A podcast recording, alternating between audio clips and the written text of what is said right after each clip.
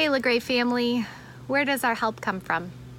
Our help comes from the Lord, the maker of heaven and earth, and our help is in the name of Jesus Christ, who is the same yesterday, today, and forever. Today I have Amelia with me because something she's been involved in this week has given me a God glimpse that I wanted to share with all of you. Our two younger kids have been participating in backyard swimming lessons with an individual instructor the last couple of weeks. And we've signed them up for that as a family because we live in the Great Lakes state and we want them to have tools to be able to enjoy the water safely. Um, as in other swimming lesson seasons, just as this summer, I'm finding it difficult to be a parent on the sidelines while my kids are learning how to swim.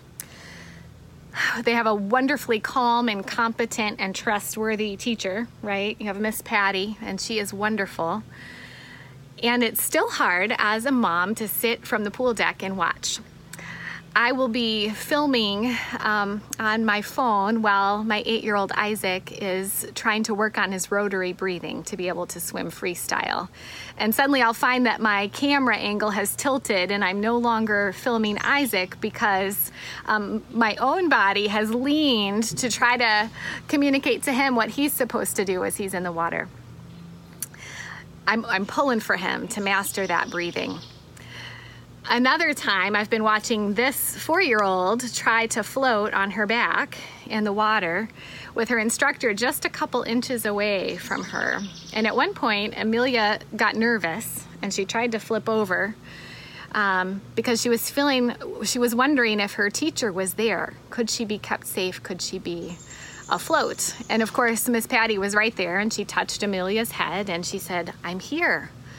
I will keep you safe. And that was a picture for me of our walk with God sometimes. Because sometimes it's hard for us to see and feel and know that God is with us and that He's trustworthy, that He hasn't left us in water that's over our head.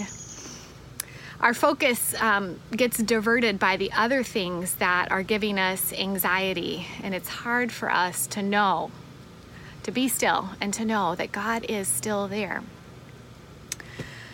So I was thinking about the story of Jesus walking on the water in Matthew 14.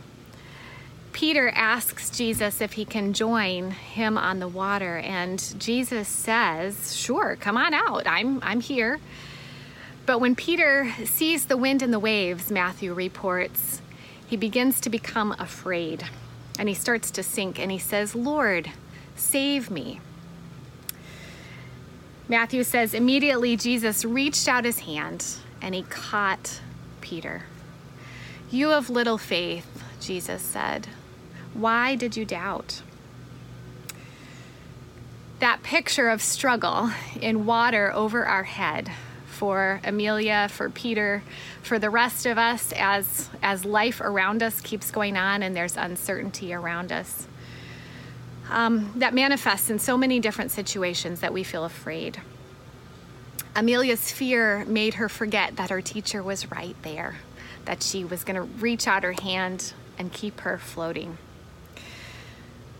So, brothers and sisters, I'm encouraged this week as I've watched my daughter learn to swim. Um, I'm encouraged that Jesus didn't stand on the pool deck watching us struggle in the water.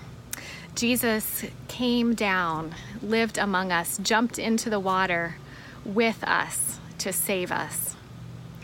In his life and his death and his resurrection, he says to us, I'm here. I will never leave the room. I will keep you in my grip until the day I bring you home. So, brothers and sisters, may the peace of Christ go with you wherever you may be.